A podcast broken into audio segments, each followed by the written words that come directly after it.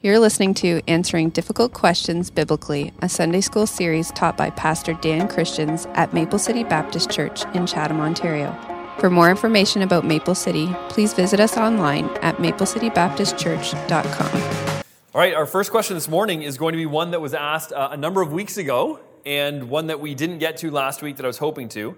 And the question is why, why are there so many different kinds of Baptist churches? And the addendum to that is what is what, what's the difference between the Baptist churches and are those differences important? All right? And so what I want to do is, is kind of step back from that a little bit because when we look at Christianity as a whole, then we notice that there are many, many, many different denominations. And then within those denominations, there seems to be different groups where, like Baptists aren't just Baptists, but you have different types of Baptists. And so, why is it that we have so many of these things. And I think we can really quickly go to the Word of God and we can see in 1 Corinthians 1.12 where Paul is dealing with a part of this problem beginning. In the church of Corinth, he says, Now I say this, each one of you says, I am of Paul, or I am of Apollos, or I am of Cephas, or I am of Christ. And so there you already have this idea that, well, some people followed Paul, and some people Apollos, and some people Peter, and some people, no, I don't need one of those men. I just follow Jesus alone. And, and so you've got kind of the church segregating already. And I say that just as we get into this because I think it's important to understand that the nature of mankind is to group together and then to believe that what we what we've decided as this group is right, is correct. And we're much more comfortable being in an echo chamber where we are hearing other people's voices that are exactly the same as ours over and over again than we are in being in a room with differences of opinions. Okay, there are some of you, the idea of any conflict is loathsome. It's terrifying. You avoid conflict at all risks.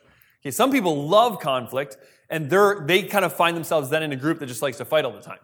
Um, but we do have that as a part of our human nature. So anytime we address this question, I think we just got to go back to first of all, human nature. We like to be to segregate. We like to separate, be separate with people that are similar to us, and then we like to believe that we're always the best, the right, the most right. Um, but I think then we also need to understand that um, there are some some reasonable differences for denominations. And so, in saying that part of it's sinful human nature I don't want you to hear me say, I think denominationalism is completely bad and we should do away with it. Okay, I think that there are a lot of reasons that having denominations is important. And so the question is specifically about Baptist churches. I'll give you a little bit of a background about what's going on within the Baptist church in Canada. Um, in Canada, we have 636,000 Canadians that call themselves Baptist of one stripe or another. Uh, there are two formal fellowships um, that I'm aware of in Ontario. I know that there are more across Canada, but two that I'm aware of in Ontario. Uh, the Fellowship Baptist Church, or, or FEB, Fellowship of Evangelical Baptists, and that is comprised of 500, sorry, 71,000 members of those churches and 503 churches. And so if you've ever heard of a FEB church or a Fellowship Baptist church, that's that group. And then there's also the CBOQ, or the Canadian Baptists of Ontario and Quebec, and that has uh, 330 churches and about 28,000 members. Okay? So that's just to say that, like, when, when we look at the membership of the churches, it's a much smaller number than the number of people in general that call themselves a Baptist. Um, being a member of a church, there's a lot more people who, who would call themselves a Baptist of some stripe than who are actually members of those churches. Now, there are also independent Baptist churches or independent fundamental Baptist churches or IFB churches for short. And that's what this church is. We are an independent Baptist church. Because we're independent, we don't actually belong to some kind of fellowship. Now, you might be asking, okay, well, what does it mean to belong to a fellowship? What does it mean to belong to one of these groups? Well, maybe again, backing up will be helpful if we were to categorize the churches as a whole, I think you could have one type of, of denomination where you have um, one, like level one authority. So there's one primary authority, and all the churches in that denomination answer directly to that one authority. Okay, can anybody think of a, a church that might be like this, a denomination that might be built like this, where there's one main authority and then all the other churches answer directly to that authority. They are owned by and completely under and under the authority of pardon? Catholic Church. Okay, that's that's exactly right. The Catholic Church is built like that. Um, when I was thinking about this, I was thinking about like something like Walmart. Okay, you've got like lots of different Walmart stores, but they're all owned by Walmart corporate, and they decide everything that happens within those stores. Level two would be churches that belong to an organization. Um, and so this is, again, the churches are owned by the organization. They are churches as individuals, but they still answer to ultimately. So they're, they might have, it's not so much thought of as like, hey, one authority and this authority is supposed to tell us what to do. It's more like we have to, to do what we're supposed to do as the type of church that we are, but they still have the authority to correct and to change and to move pastors and to, to own the buildings and that type of thing. Okay? I would, there's, there's a few that would fall. There's some of the Reformed churches that would fall under this. Uh, I think the Alliance Church is built a little bit like that. Um, and so then we've got level three, which would be churches who have a membership in an organization. And so this is, think of this as differently, okay? If you belong to Costco, it doesn't mean that Costco owns you. It means that you have a membership at Costco. You belong there, but really it's because you've chosen to belong there. And so this idea of having a membership um, is it's more the church decides to voluntarily be a part of this organization uh, and can leave that organization at any point with very minimal uh, cost. With, so the, the organization itself is not necessarily the highest authority in the church because the, the church has the ability to leave the organization when they choose to. So, Fellowship Baptists and um, the CBOQ, the Canadian Baptists of Ontario and Quebec, they fall within this category where all the churches that are a part of those organizations have chosen to be a part of that fellowship willingly. And they've done this for a number of, of in many cases, really good reasons. They do this because it provides some oversight in the church. They do this because if you have a missionary that goes out, um, you already have a lot of different churches that they already know they're on the same page. They've already kind of believe a lot of the same things. And so they can be sent out to all those churches then, and then go without having to, to explain who you are and everything you believe to every church you go to because you might be different. Yes, but, but individual churches still maintain autonomy. Okay, now this is, that's where it gets a little bit dicey because anytime you have uh, two different power authorities working, then they seem to be always vying for more authority. Um, but it, it means that if a Fellowship Baptist church did no longer want it to be, the church would have to vote, but if Fellowship Baptist Church wanted to leave the fellowship, they would be able to do that and still maintain their building and their land and all of those types of things. Okay? Now, they do rely on the larger organization for uh, support and for guidance and for materials. And, and so it's not as if the large organization isn't affecting and impacting. The other thing is, um, when you put a name on your, your church, like you're a part of the fellowship, then you've aligned yourself with the fellowship beliefs, whether you like it or not. So that might be a really good thing because it might mean that when people come to your city and they're looking for a church, they already belong to a fellowship church, then that's the one that they want to go to because that's the church that they're comfortable with. They already know what you believe, basically. But it could be a bad thing if the fellowship starts to go in a direction that you're not comfortable with. Then all of a sudden you find yourself as a fellowship church, but not aligning with the fellowship beliefs. And so that you don't want that name attached to your, your building, your church. So it, can be a good thing, it can be a bad thing. It, can provide great oversight, and sometimes it provides power struggles. Um, I asked one pastor who was part of a fellowship uh, what he thought the, the biggest benefit that he received from being a part of the fellowship was, and he said health benefits. So I thought, okay. I mean, it does allow you to, to have a large group of people who can apply to get to get health benefits together, and so you save some money, I guess. Um, uh, these churches do pay some kind of fee to the fellowship to be a part of it. All right. The last one is um, is like our church. It's independence, uh, and this is a church that has uh, authority within this local church. There's no organization above us or that we are formally connected to that has any kind of oversight. Um, and so the, the idea of this church is that we answer directly to God and we do what we think the Bible teaches us to do as a church.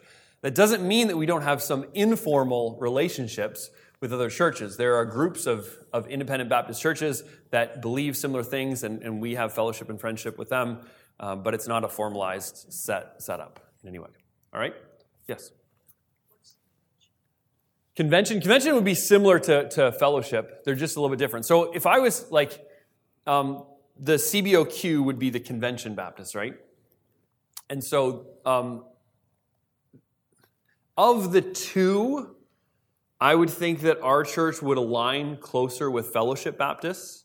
Uh, Convention Baptists are currently uh, in a debate among themselves, and there's a group of them that are uh, much more liberal in their thinking, um, especially when it comes to some moral issues.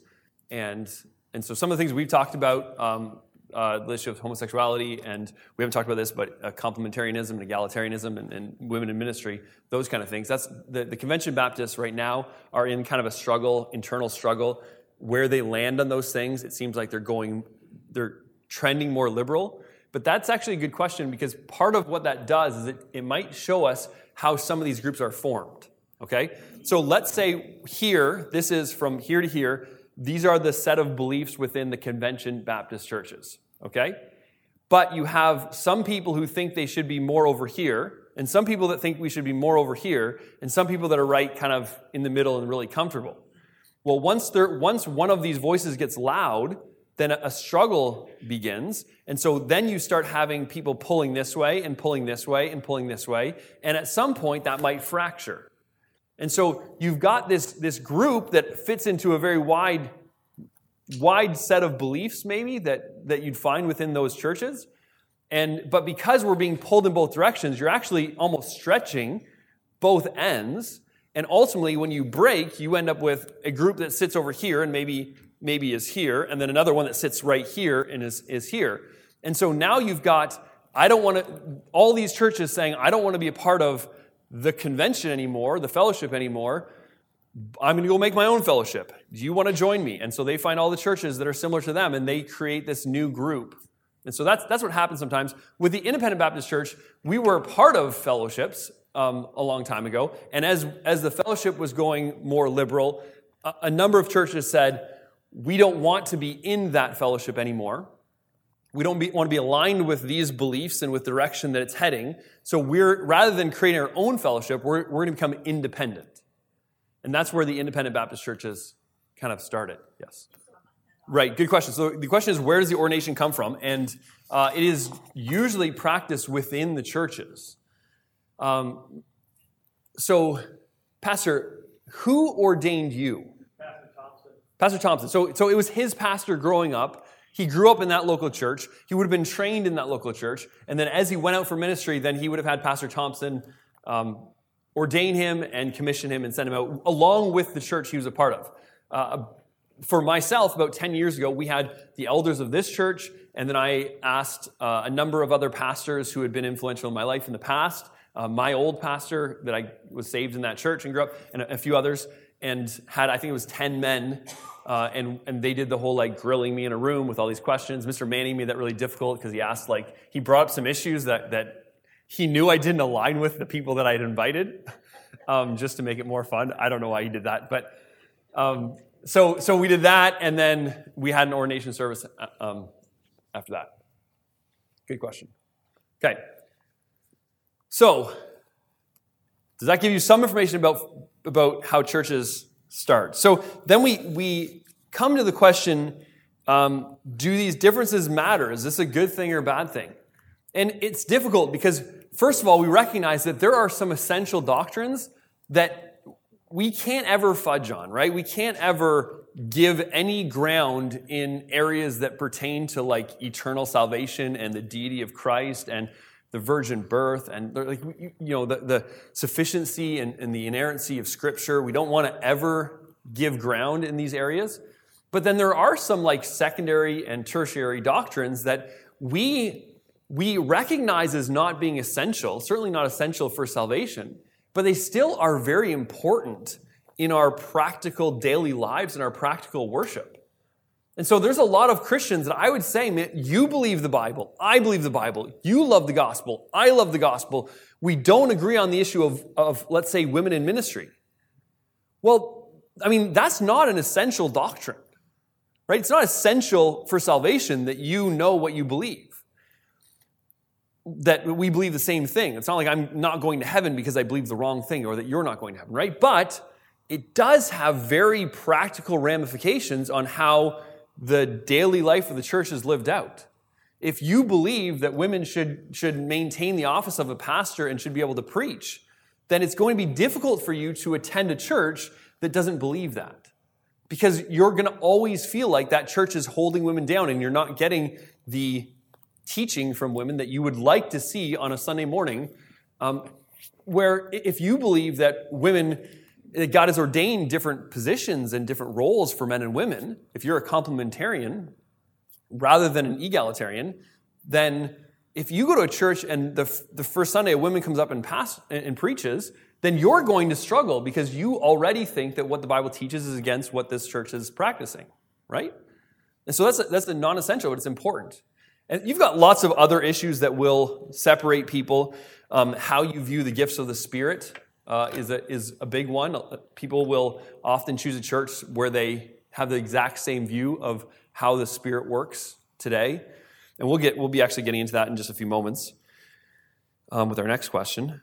Um, dress codes can have an impact on whether you are okay with the church or not. Bible translations, um, views on certain moral issues like drinking or abortion or homosexuality, you, a lot of times going to a church, if they have a different view on a, a huge issue that's very important to you, it makes it difficult to attend that church.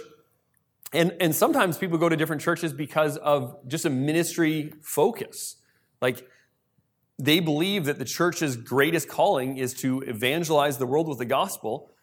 And if a church is, if a church feels like their greatest calling is to make disciples and to educate and to train up Christians, then it, it, becomes difficult for them to go there because they're not doing what they want them to do all the time. Now, I would argue that that's, that's actually where all of our different gifts come in. And so being a part of a diverse church with people who love discipleship and education and others who love evangelism and outreach, that they should be getting together and being a part of the same church. And I, and I think that in some of these areas we separate and we shouldn't right? Sometimes you, you go to a church that's exactly like you when what would be most helpful for you is, would be to attend a church that was actually pushing you to, to do more of something you're not doing right now, bringing your gifts to that group so that they can see how God can use that area as well.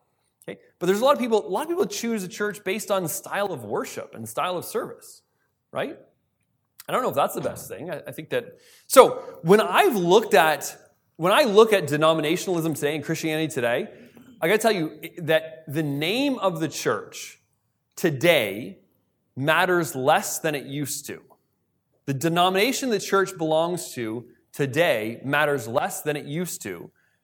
But that church's position on the Word of God and their focus, their emphasis on the gospel, that's what to me is most important. And so if, if you find a church, if you ha- have a friend who believes that the Bible is the Word of God, then you've got a starting point for any conversation, right? Even if you see differently, at least you are working from the same authority. And if you have a friend who loves the gospel and believes the gospel the way that you do, then you can really get along with that person. Okay? That maybe doesn't mean it's best for you to go to a church that does everything else differently than you, but it's still, I find like you can have really wonderful friends in ministry and in life um, who are very solid on those things and maybe different on some of the issues, and that, that's okay. Dan? That's a good question. So Dan's question is if, if our church was not independent, would it be more difficult to bring in people from different denominations? Because the truth is, when, when I look at, at our church, I love the fact that some of you are from a Reform background, and some of you from an Alliance, and so a lot of you are from a Mennonite background, and a lot of, are from a Catholic background, and some more Pentecostal background. And I, I think that like people who love the Word of God and the gospel feel comfortable here and then it's it's usually a few months down the road that you start realizing like yeah but you but like you don't do this and this is what i'm used to. It's like yeah that's true we don't but you didn't really notice that right away. What you noticed right away was you just love the bible right and you teach the bible and so i think you're right dan i think that it's there's a good chance that if we had aligned ourselves if we were aligned with the denomination and people already had preconceived ideas they probably wouldn't even think about attending in the first place Okay? I could be wrong on that though. And there's probably some people who won't attend a, an independent church because they prefer something with a name on it because it's got an organi- it's more organized. It's got a, a, a authority structure that we don't. Right? Just so you know, the authority structure in our church is we have we have elders, four elders, um, and that's the spiritually leadership of the church. And then we have 10 deacons now. We used to have four, we now have 10.